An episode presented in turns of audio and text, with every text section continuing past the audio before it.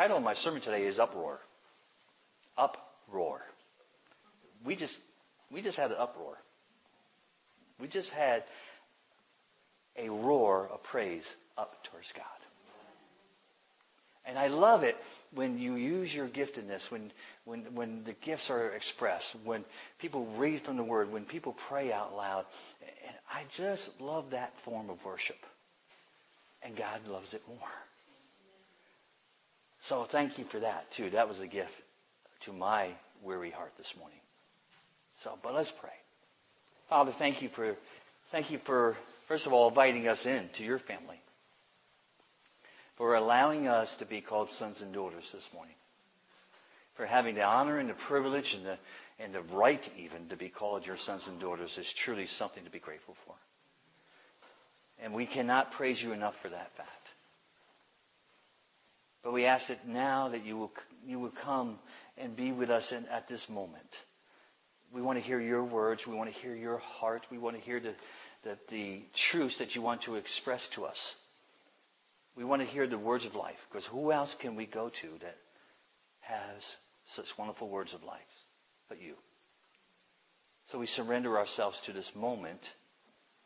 We surrender our hearts, our minds, our bodies, our will to yours. I ask you, yes, to empty me of me so that you fill me with yourself, with your Holy Spirit, so that you can come and express everything that we need to hear this morning. And we want to do all this, and we want to spend this time still as worship to you.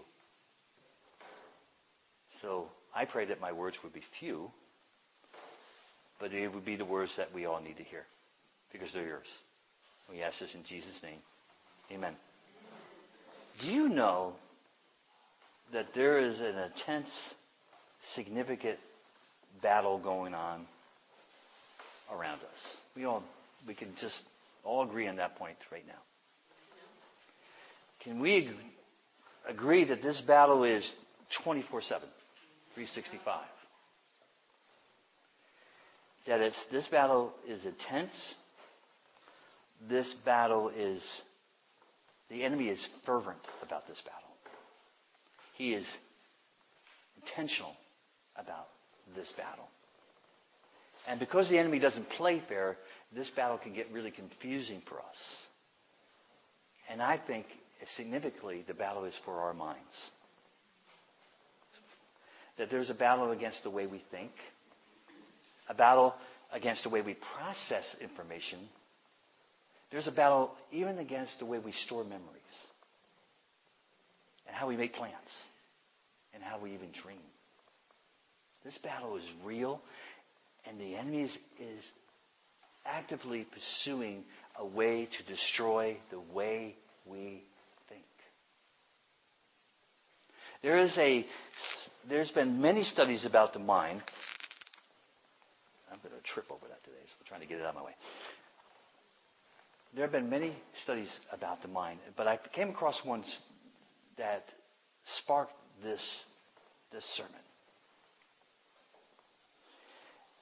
A human being is five times more likely to hold on to a negative memory than he is a positive one. That we will dwell upon a tragic event, a harmful event, unkind words, an unkind memory five times more than we would, can remember or a one that is pleasant, a joyful one a, a, just a wonderful season of life, whatever that is. Even if both those events have the same emotional intensity. The human being, the human mind is wired to hold on to that kind of thinking.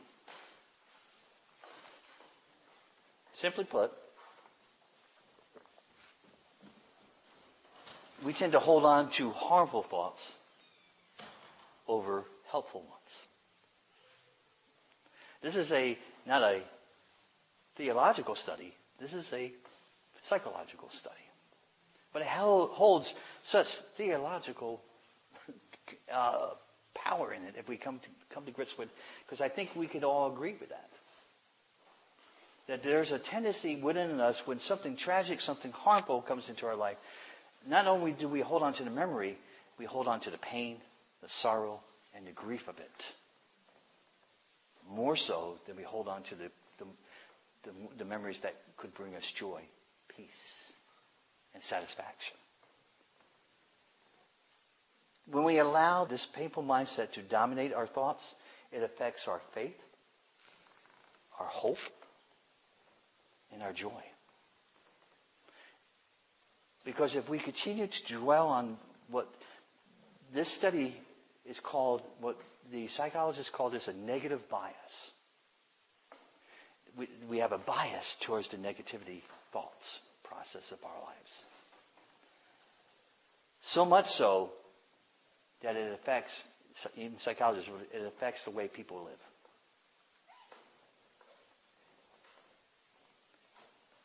But I want to express today that we, there is a way to remap our mind. There is a way to have an uproar over the noise of the enemy. So if you wouldn't mind, and I encourage you to go to Psalm 100. It's a pretty short psalm, but it has a lot packed into this psalm. So let's read it. Make a joyful noise to the Lord, all the earth. Serve the Lord with gladness. Come into his presence with singing. Know that the Lord, he is God. It is he who made us, and we are his. We are his people and the sheep of his pasture. Enter his gates with thanksgiving and into his courts with praise. Give thanks to him. Bless his name. For the Lord is good. His steadfast love endures forever, and his faithfulness to all generations. There are seven words of action in this, in this short, very, very short psalm. Make, serve, come, know, enter, give, bless. This is a very busy psalm. This is one of the most beautiful invitations to enter into worship. It is just gorgeous with its generosity of invitation in here. What God is calling it. This is this you could call this how to worship 101 if you wanted to. Even though it's just Psalm 100, so you could call it worship 100. But I, look, I want to start with make a joyful noise. I want to take that phrase apart because this is interesting. That phrase in the Hebrew basically means to mar, to mar something as if to break it. But what I really like, the definition I really like is to split the ears. To split the ears. Make a joyful noise. Split the ears. This is an invitation to be loud. This is not tame worship. This is engaging worship with the intent to mar something, to break something, and to split the ears. See what this is? This, this phrase also means a victory call, a victory cry. Wouldn't you just love to split the ears of the enemy this morning? Well, you just did. With your worship, with the reading aloud of His Word, with exercising a gift, with encouraging one another. We said to the enemy, We're going to split your ears with a joyful noise. Our noise is going to rise above your noise. Our noise is going to rise above your negative bias. We're going to split the ears of the enemy by making a joyful noise.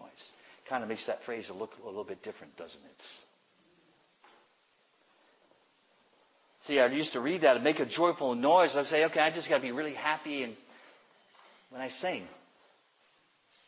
Oh, yeah. But God is saying, you know, this is a victory cry.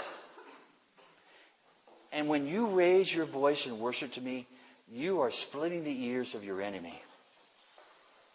Basically, you're quieting the enemy's voice. This is powerful stuff. Make a joyful noise to the Lord, all ye earth. This has encouraged us to be loud. Loud. Psalm 71:23 says this: My lips will shout for joy when I sing praises to you, and my soul which you have redeemed. This scripture is saying that when my lips shout for joy, not only will I sing praises, my soul will sing praises. See, it goes down to the very core of who we are as a, as a son and daughter of the Most High. It's, it says, you know what, I'm going to sing, I'm going to, I'm going to, I'm going to engage in something, I'm going to physically engage in something, I'm going to sing with joy, I'm going to sing praises, and not only will my, my, the sound out of my voice be worship, my, my soul will worship too. This, see, God is trying to engage everything that we are as a people our lips, our mind, our soul, our heart. So this is full body worship if you want to. Okay? This is everything that we are. We're going to raise a ruckus. We're going to cause an uproar. We're going to shout to the Lord. We're going to sing loud praises to Him. And we're going to split the ear of the enemy while doing it. Now, I have six proclamations I want us to proclaim over ourselves today.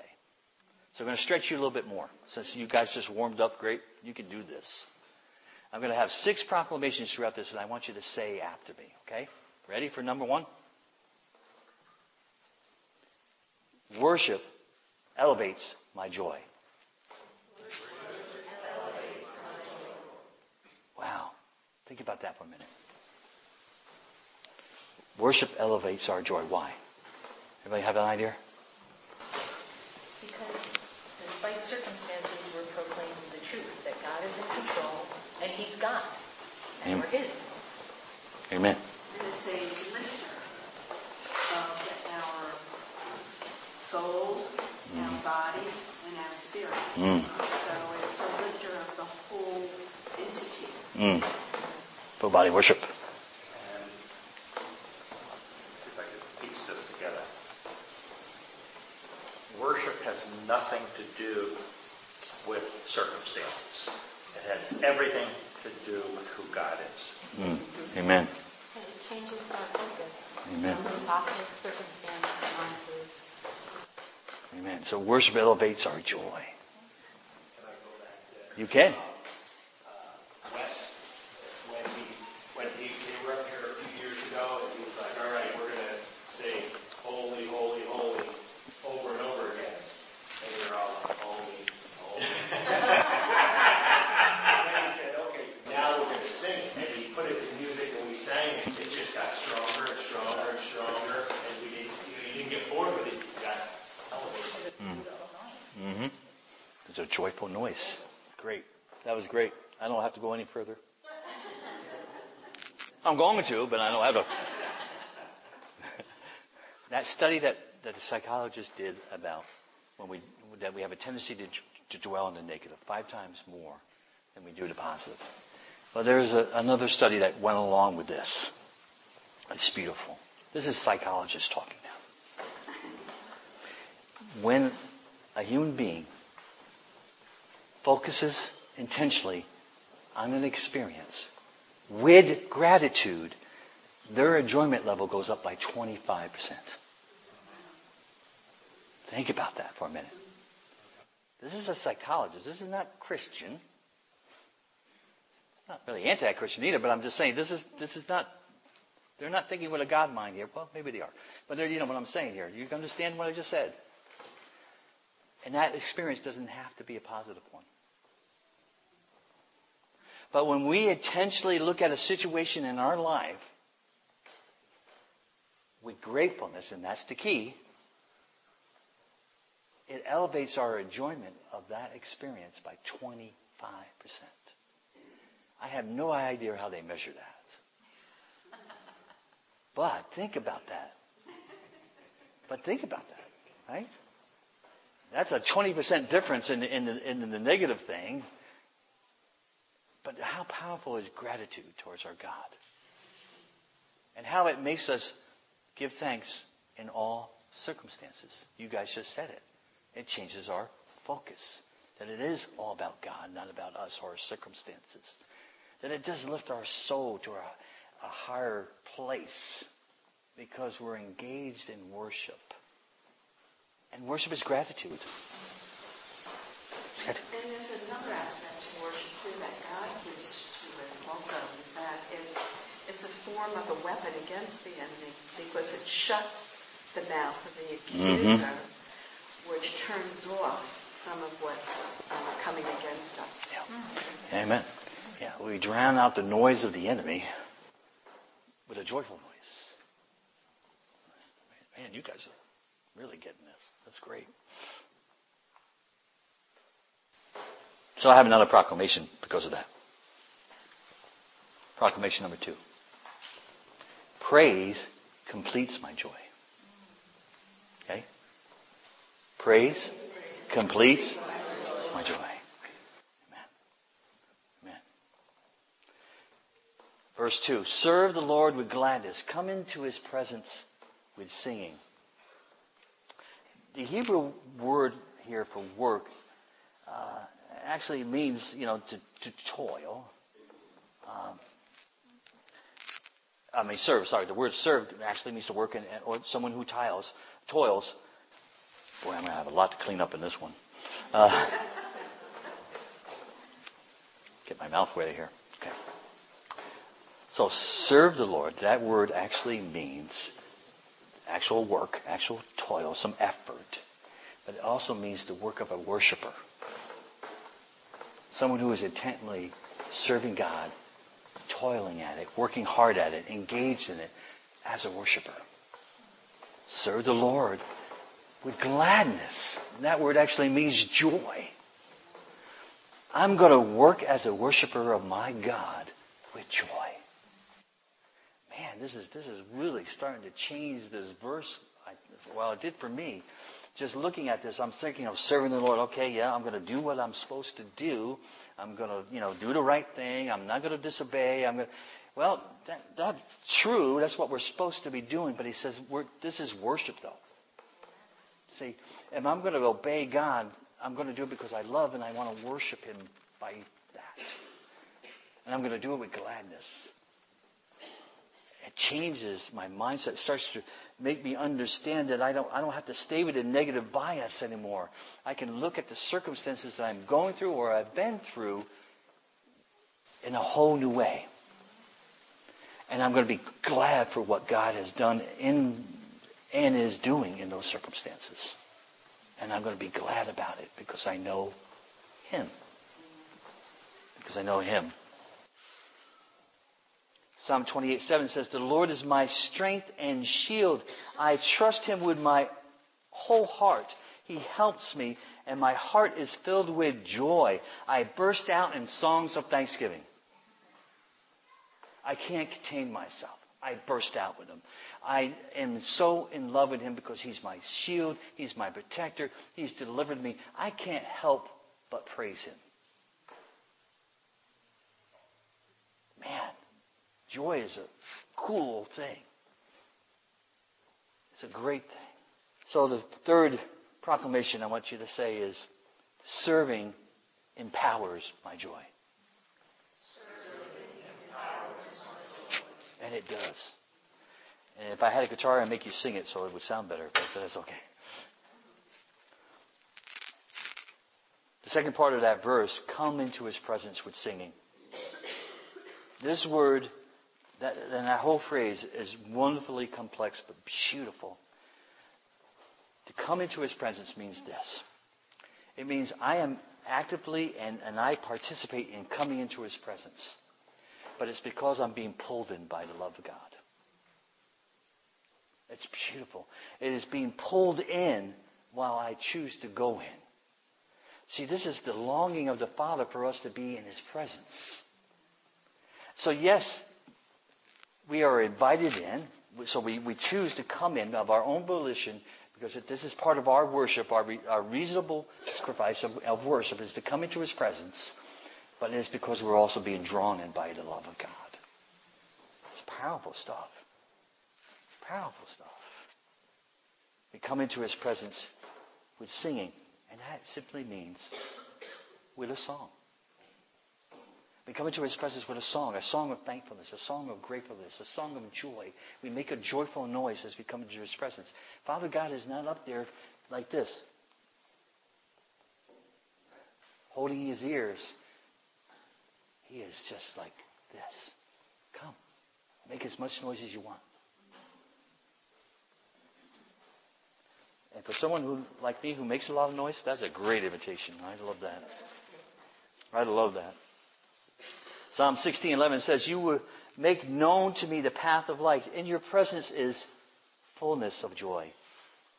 In your right hand there are pleasures forevermore." Who doesn't want to be in the presence of God then? If his presence means fullness of joy, and in his right hand there are pleasures forevermore, why do we resist being in his presence? I don't know. See, the right hand is the right hand of authority. God has the authority to give us pleasure. Think about that for a minute. I know we have different concepts of what pleasures are. Mine, you know, sometimes are lacking because I, I get pleasure out of an apple pie. Believe me, I do. Love apple pie. It brings me happiness. But God's pleasures are so much deeper than that because His pleasures involve freedom. At His right hand there are pleasures forevermore. So say this another proclamation God's presence is joy. See, I love we're making see we're splitting the ears of, of the enemy with these proclamations. We are, are reminding him that we know who our Father is, and we know what joy is all about. And here's the reason for our joy in verse three. Know the Lord. He is God. It is He who has made us, and we are His. We are His people and the sheep of His pasture. Knowing God, knowing that He's inviting us into this, this family of His, because remember last week we learned, learned that the word know here means familiar as a family member, familiar as a, as a, as a kin person. So God wants us, look at the wonderful intimacy that God is offering and, and inviting us into. He wants us to feel like family with Him. This is awesome. For someone who was orphaned spiritually by his parents, by his family, you know how much this means to me? To know that God is inviting me into his family continuously. Bringing, he's saying, you know, I, I want you to know me. I want you to know who I am as God, as mighty God, as the, the creator of the universe, but I want you to know me as Father. If you know me as Father, then you can know all about me. This is a great invitation to know that we belong to Him. This is the intimate relationship that God desires for us. Knowing God then means that we know his voice. Right? If we know him, then we know his voice. We can recognize his voice more and more and more as we're we continuously going into come into his presence. We get to know his voice. We get to hear his voice a lot clearer. This is huge because when we hear God's voice, God's voice drowns out the enemy's voice. See, you use God's words this morning to drown out the enemy's voice. You use your own words, proclaiming joy, proclaiming the, God's word, singing. You did this. And you drown out the enemy's voice, the enemy's propaganda, his negative bias. This is why it's necessary for us to raise a, a joyful noise. Because we want to overwhelm the noise of the enemy with praise and worship. Noise is not a bad thing when we're splitting the ears of the enemy. Jesus put it this way in, in John 15 11. These things I have spoken to you so that my joy might be in you and that your joy may be full. See, Jesus said, I'm, I'm spoken words into you and for you so that the joy that I have as your Savior, as your Messiah, as your God, this joy that I have as being Creator, this same joy that I carry on in my Godhood might be in you. Think about that for a minute. This is not earthly joy that's in us. This is not man-made joy that's in us, because like you know, the pleasure of apple pie only lasts so long. To the next one. But God's joy. Think about it. This is God's joy that He's placing inside of us. For a moment, I felt like I felt God's joy when I heard, was sitting back there watching you guys worship, share from your heart. I, I thought I had just a brief glimpse of His joy. And it's overwhelming. The joy that He has, that He wants us to experience and have inside of us. What a gift. What a precious gift that God has given us. That we can have God's joy inside this human frame. Wow. And here's the fifth proclamation God's Word fills me with joy. God's Word fills me with joy. And it does. It does. Verse 4. Enter his gates with thanksgiving and his courts with praise. Give thanks to him bless his name.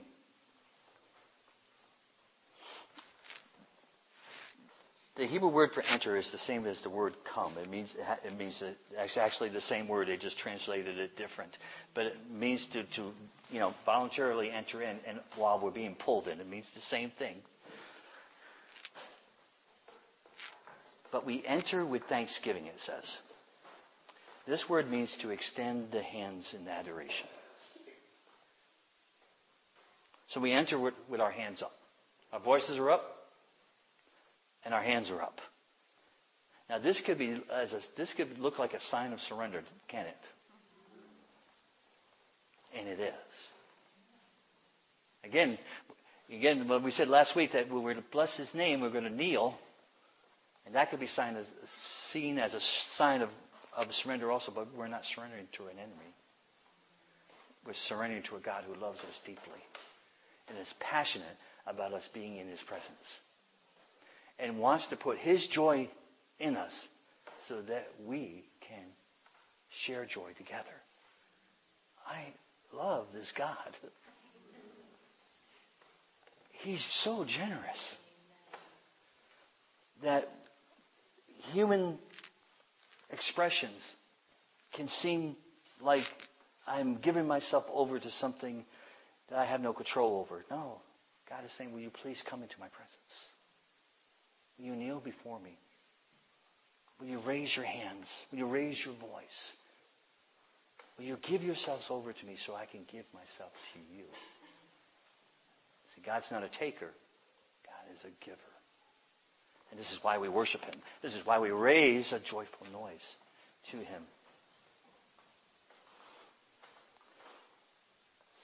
So we enter with thanksgiving, extending our hands in, praise and adoration. We end his court with praise, and again, that word praise means a song. We give thanks. This is another word that means the same thing. Again, raising our hands in adoration. God really wants us to be body participant in this. This is great. This is great stuff.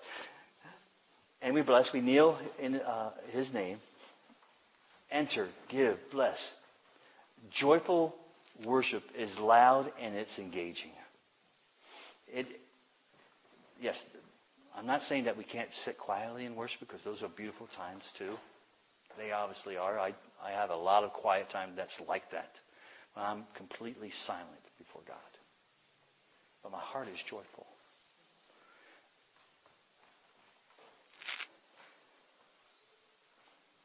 Worship requires my involvement, my body, my mind, my spirit.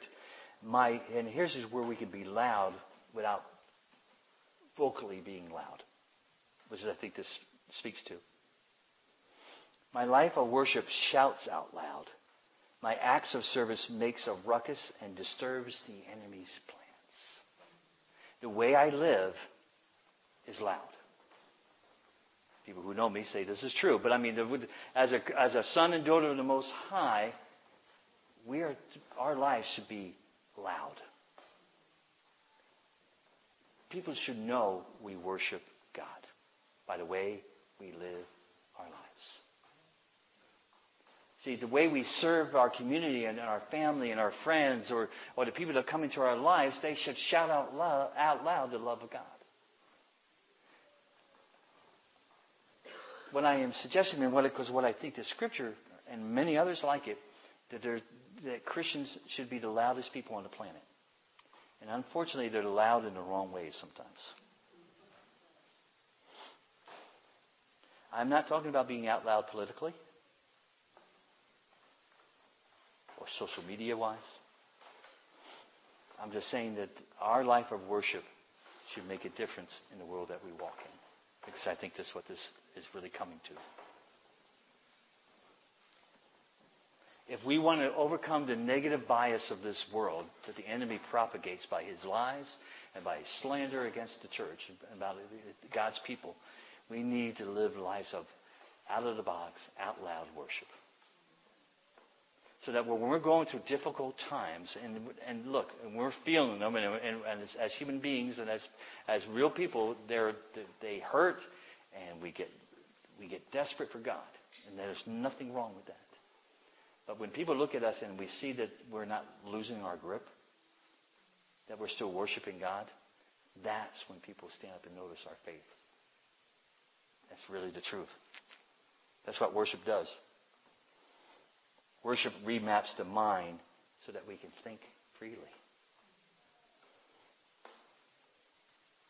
Psalm 98, 4 to 6 says this Shout joyfully to the Lord, all the earth. Break forth and sing for joy and sing praises. Sing praises, says it twice, to the Lord with the lyre, with the lyre and the sound of melody, with trumpets and the sound of a horn. Shout joyfully before the King, the Lord.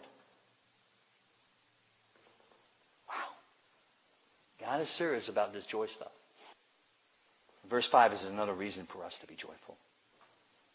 For the Lord is good. His steadfast love endures forever. His steadfast love endures forever. And his faithfulness to all generations. When I center myself on God's goodness, when I center on his love and faithfulness, my enjoyment level of whatever I'm going through goes up 25% or more. I wouldn't put a limit of 25% on that. Psychiatrists might, but I wouldn't. For about three weeks now, I've been walking around in a in a fog, and I would even say that I was probably entering into to depression. It doesn't usually happen to me. It hasn't happened to me in a long time, but I really was. I didn't. I I really couldn't tell you what the heartache was, but I was really brokenhearted about something. Couldn't even really talk about it. Trying to to go through life with a happy face, my usual upbeat countenance, just wasn't really working. And Christine and I went for a walk yesterday, and, and she started the, my coming back out with the conversation that we had, and we really couldn't get to the to the meat of the matter because I still don't want to talk about it. And you're just going to have to trust me on that. But it was a real heartache, a real sorrow. And God will help me work it out, and it'll probably come out in the sermon somewhere. Don't worry about it, but it'll probably come out. But right now, just to say that God is help me see something in a different way. And it was just this, you know, going through this sermon prep and realizing that whatever the heartache is, I was looking at it with a negative bias. And I was allowing that to grow exponentially. More than 5%, more than 20%. It was growing because the way I was looking at it, the way I was thinking about it, the way I was allowing my thoughts to dwell on the pain or the hurt or the discouragement. And then when I started to realize, but He's good. And His loving kindness endures forever. And not just to me, but to all the generations that come out of me and out of you. His loving kindness endures forever. And He's good. So when I started to dwell on that heartache, with that mindset, joy started to return to me. I started to come back. The thing is still not, it's still there. Uh, it's going to be dealt with by God and during whatever heart that ache that is. But now I'm looking at it with gratefulness. See, I'm looking at him saying, Father, I don't know what this is, but I thank you for it because you're not far from it. You're, you're there with me. So I'm not giving thanks for that, but I'm giving thanks that he's there with me. That's what I'm giving. My gratitude is helping me focus. My worship is helping me focus. In this, in this fog that I was in, I was took a walk in the woods the other day, a long walk in the woods the other day, and it was was going to hit some trees and bang some rocks and stuff like that. But I didn't do any of that. I just sat down on one and just just asked God a question. And he basically said, "Well, what do you need?" And I said, "I need a sign." And I don't I don't like to do this, but I did. I need a sign that shows me an answer to this part of this heartache, I, I, I just need something. And that's done perfectly. I'll wait as long as that it takes to get that sign, but it's, it's, it's just something that I need. I was saying the prayer, came home, and yesterday when I got that phone call from Pastor Sutton, that answered a, a great deal. God cares about the condition of our hearts. These words I've spoken to you so that you might have joy. My joy. And that, your joy will be full. See, God speaks words to us continuously through this, of course. So I was, I was very grateful to God for that, for that phone call. Because it, it did answer something of that heartache. And it did bring joy to me. I, my countenance definitely changed in 30 minutes later. I was a different person. But I had already started the process of being grateful for what God was walking me through.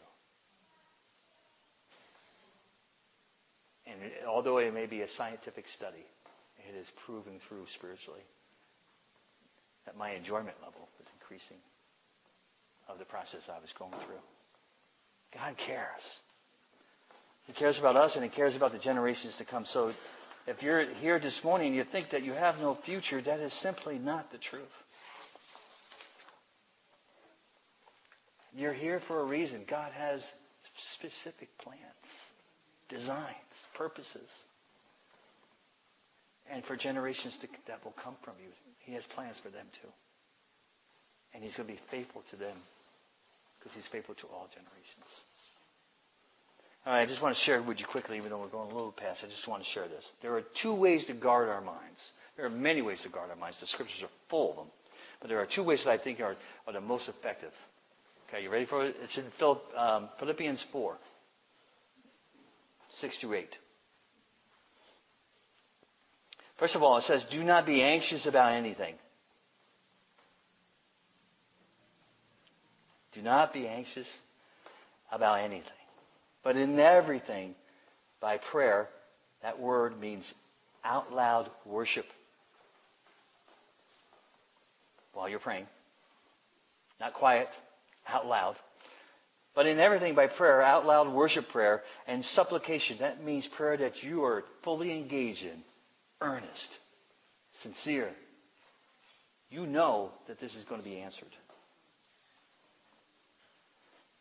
And here's the kicker with thanksgiving. The word actually means grateful language. Grateful language. Let your requests be known to God. And the peace of God, which surpasses all understanding, will guard your hearts and your minds in Christ Jesus. And finally, brothers, whatever is true, whatever is honorable, whatever is just, whatever is pure, whatever is lovely, commendable, and excellent, if there is anything worthy of praise, think about these things. The first way to guard our hearts and mind is to pray. Is to pray. Pray about everything. Not some things. Not a few things. Not just the things that bother you. The, the scripture is clear. Pray about everything. And the word actually means everything. Everything that concerns us, everything that we go through, everything that, that we need to plan about, everything that we want to dream about, everything we pray first. We pray with worship words, with worship in mind, with thanksgiving. And when we pray, then the peace of God that passes anything that we can understand comes. And when the peace of God that comes and passes all understanding, He guards our hearts and our minds in it. And then we can do this. We can do the, the work. Paul says to think about these things. That word means to take inventory, to calculate, and to reason. And what does he tells us? These are things that are worthy of praise. Who gets to praise? So we're to think of things that praise God, that worship God, that honor God. These are the things, these are the things we think about that help clear the negative bias out of our lives. They, that drown out the noise of the enemy. See, there's sometimes, you know that old phrase, garbage in, garbage out? You know this season is very tempting for a lot of reasons because we eat a lot of garbage or they may taste great. I can eat a lot of apple pie. It's not good for me. I can eat a lot of cookies, Christmas cookies. I love Christmas cookies. Someone say amen. Hallelujah. Love Christmas cookies. I can eat so much of that that I get sick and it becomes garbage. But you know, it seems like we could during the holidays, sometimes we're waking up. We could find the strength and the, and the wherewithal to, to just take it easy. I'm just going to eat a few cookies. I'm just going to eat a little bit of this. I'm going to cut down my portions. And we, we discipline ourselves. But why don't we use the same discipline when it comes to our mind? Why is it difficult? There are things that we read, there are things that we watch, there are things that we listen to, there are things that we allow into our mind to reinforce the negative bias of the enemy. It's just true. Garbage in, garbage out. See, these scientific studies, these psychological studies are, have facts in them, but they don't have to be true for us. See, that's the thing. Just because someone came up with a study, they can help us understand the mind, but it doesn't mean that we have to subject ourselves to that study. We are born again sons and daughters of the Most High. Our mind is, needs to think about these things. And we wonder sometimes why we struggle with certain thoughts is because what thoughts are we placing in there? What is reinforcing those thoughts? And here's the danger sometimes. It doesn't necessarily have to be something unchristian that we're watching. I read a lot. I read a lot of books. Ask my wife. I read a lot of books. I have too many books. Okay? I read a lot of blog posts. I read a lot of things. But I have come to the point in my life, and I love to go to movies too. So, you know, I love to go to certain movies. I like to watch certain TV shows. I like to read certain magazines. All that and more. Media is a wonderful tool. But there are times where I'll come up to an article or to a movie or to even a song, and, and the Holy Spirit will say, I don't want that in you. And I have a choice. I can read it, I can listen to it, I can watch it, and allow it to affect the negative bias that's already in my head. Scripture is saying, Will you think about things that are true? Look, there's fake news out there, and then there's the fake news of the enemy. What are we going to listen to? I want to, I want to listen to things that are true. So there might be times where I turn off the news. I'm going to think about things that are honorable. What brings God honor? And that's what you have to take. That's the question you're going to have. If reading this or going to this or listening to this, is it going to bring God honor? And I'm going to tell you, if it doesn't bring God honor, you probably shouldn't be involved. Okay? I'm just putting that out there because it's in here. I'm not saying it. Scripture is saying it. Okay? Blame Paul, not me. What things are just? What things are pure? What things are lovely? What is commemorable? If there's any excellent, that word means valor, courage, purity, moral goodness. These are the things that are excellent to God. These are God's standards. This is, the, this is how God wants us to think because He knows that this will get rid of the negative bias in our mind and help us to think more free. It will not only increase our joy, it will increase our discernment level. This is how we guard our minds. Paul is saying that when we pray and we think like God, we quiet our mind. And when we center on things that bring life into us, that way of thinking will empower our joy. Because I don't know about you, but when I'm at peace with God and in, my life, I am feeling pretty joyful. Right? Peace brings joy. The peace that passes all understanding. One last psalm and one last proclamation. Psalm 95 1. Oh, come, let us sing for joy to the Lord, and let us shout joyfully to the rock of our salvation. And here's the last proclamation No noise will silence my joy. No noise will silence my joy. Father, we thank you for your word, which gives us joy, which brings us joy. Thank you for allowing us to come into your presence where there's fullness of joy, where there's pleasures forevermore. I pray that we will allow you to define joy and define pleasures for us. That we will be give, we will give ourselves. We will serve. We will come. We will worship. We will kneel. We will praise you. We will split the, ears of our enemy with the way we live out the gospel. Help us with this. We cannot do this without you. We have great need of you, and that brings joy to my heart that we can have need of you, but you will come and you supply every need according to your riches and glory. You are a powerful God. You're a sovereign Lord. You're a righteous Messiah, and yet you're a good, good Father to us. So I praise you for that, and I thank you for that. And I ask, once again, that you would help us from this day forward to live a life that's out loud, uproariously full of joy. That we will relook at the circumstances that we are facing with gratitude to you and allow you to increase our joy as we give ourselves to you.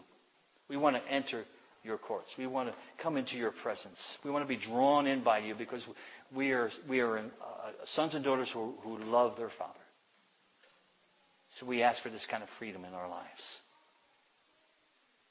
And Father, even though at this point, the, when the season of Christmas is upon us, and when, when there's more, more room to express this joy, I pray we will take advantage of every moment.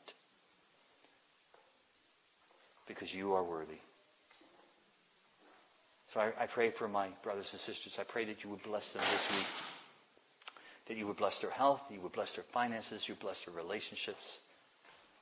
And I pray, Father, that no matter where they go, they will drip Jesus. And I ask this in your son's name. Amen. Amen. You are dismissed.